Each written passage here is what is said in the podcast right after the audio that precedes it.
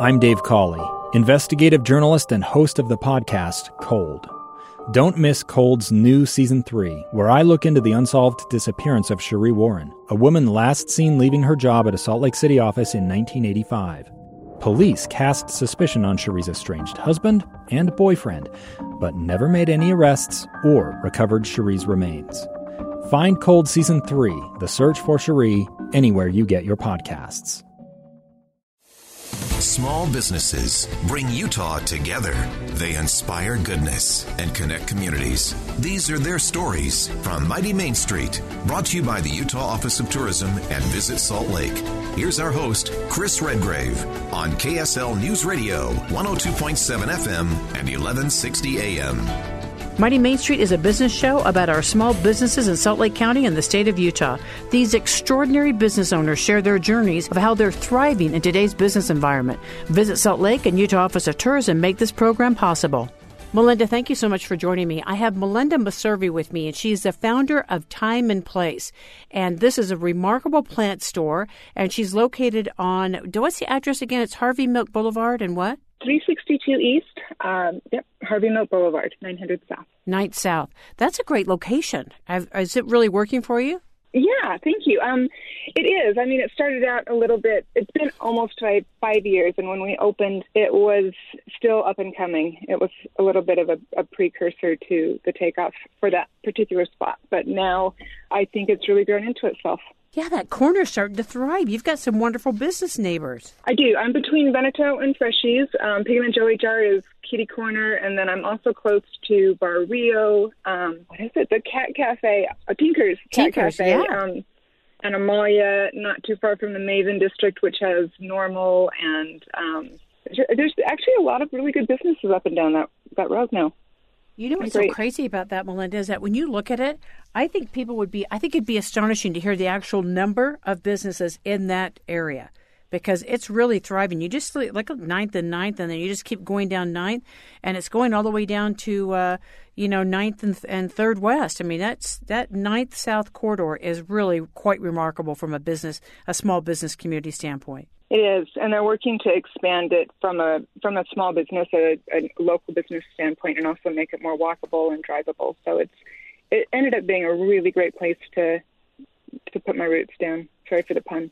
Well, you know, no, not at all. I love it. You know what's uh, what's cool about it too? Downtown Alliance is, you know, they've done some really cool projects on Main Street in the summertime, and they'll just shut Main Street down, and it's it just turns into this walkable. You know, they put they put wonderful tables and chairs out, and people can go and grab something to eat. Then go to some of the wonderful retail stores, and or, and they can bring their dogs, and they can just walk around outside. I think that's something that could easily happen in your area if we could figure out a way to shut down a certain section of the street and just make it like a fair. You know.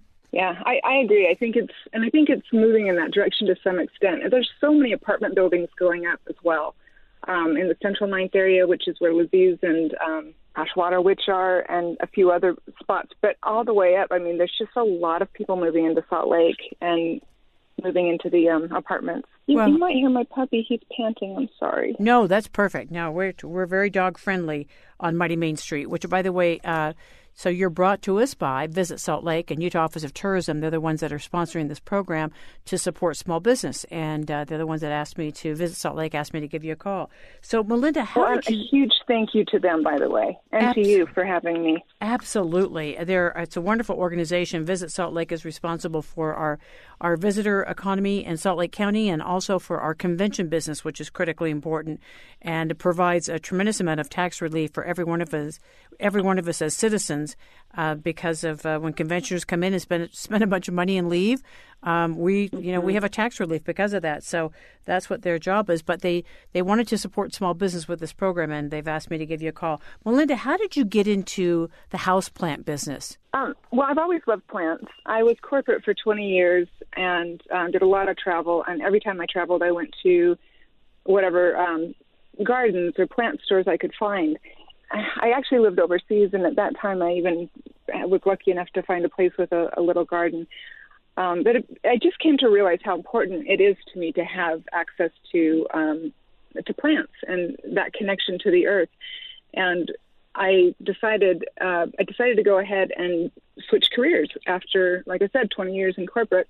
Um, it was a little bit crazy and super scary, but um, fortunately, plants have in fact become a thing. Um, five years ago, it was I was a crazy plant lady, and today I am a crazy plant lady still. But um, there are a lot of a lot others, a lot of other plant ladies as well. So, and and not just ladies. So I decided to go ahead and do it. I I, I knew I wanted to have it plant based. I wanted to have an on site potting bench, which we do have.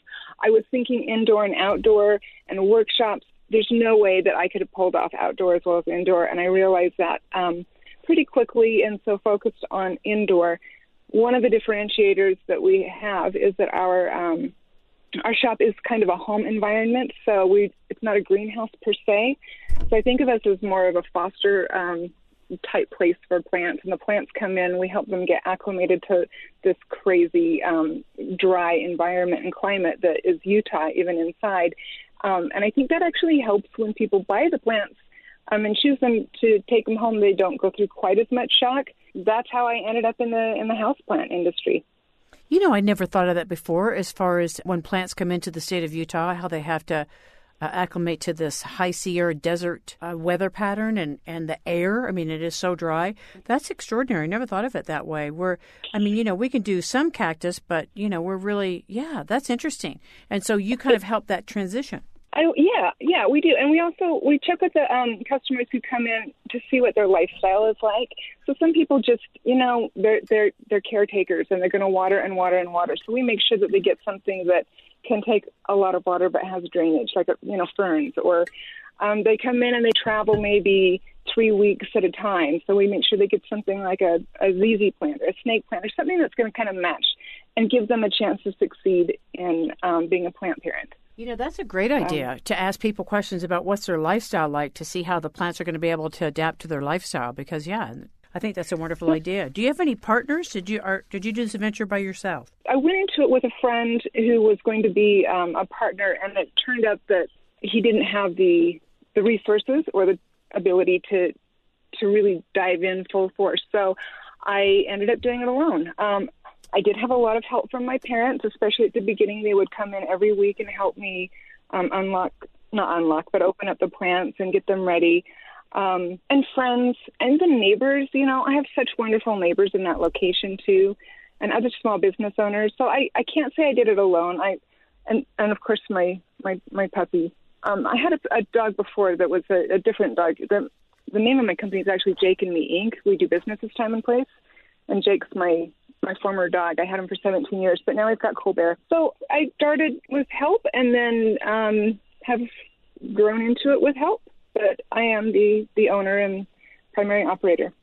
That's a clever name, uh, Thyme and Place. Where did you come up with that, Melinda? I love it. And as time, of course, is spelled T H Y M E. Where did you come up with Thyme and Place? Well, um, thanks for that compliment. And I will tell you, my friends stopped talking to me for a while because they were so sick of me running names past them. um, and I had one, I had one person say, a couple of people say, "You'll know when you find the right name." So anyway, I was thinking about time. I don't know, time out, time, blah blah. And one day I woke up and I thought time and place. And it just kind of settled, and I was like, "That's it." it's a fabulous name because these are plants for people's places. I love it.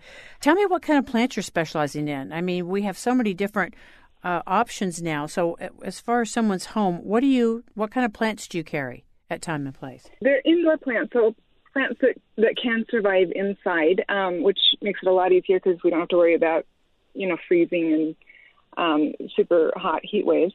So there's some some succulents, some cactuses, um, a lot of tropical plants like um, pothos and uh, philodendrons. We even get into some of the really specialty stuff partly because I just can't help it. I love it. It's kind of obsessive for me. Um, but there are some beautiful things like strings of hearts or um, scindapsus, which has got a little metallic sheen.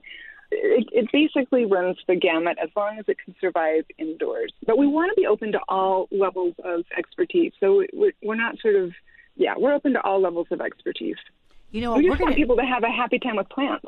Absolutely, and have it enhance our uh, and have it enhance our beautiful homes and help clean the air and everything else. We're going to take a quick break, Melinda, and because I want to find out more about what plants do for our mindset and our self care that we're concerned about right now after what we've been through. I have Melinda Meservy with me from Thyme and Place, and we're going to find out more about what plants do for us and how it changes our mindset. Melinda will be right back. Thank you. Thanks. If you want to hear this interview again, download the KSL News Radio app or listen anywhere you find great podcasts. Just search Mighty Main Street. We're coming right back on KSL News Radio, 102.7 FM and 1160 AM.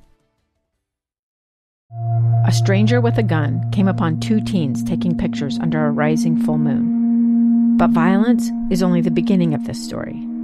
Sometimes I thought, there are no miracles. Yeah, there are, and this is a big one. I'm Amy Donaldson, and I've spent my career talking about how lives are undone by violence. The Letter is a podcast about how lives are remade. Follow The Letter at theletterpodcast.com or wherever you get your podcasts.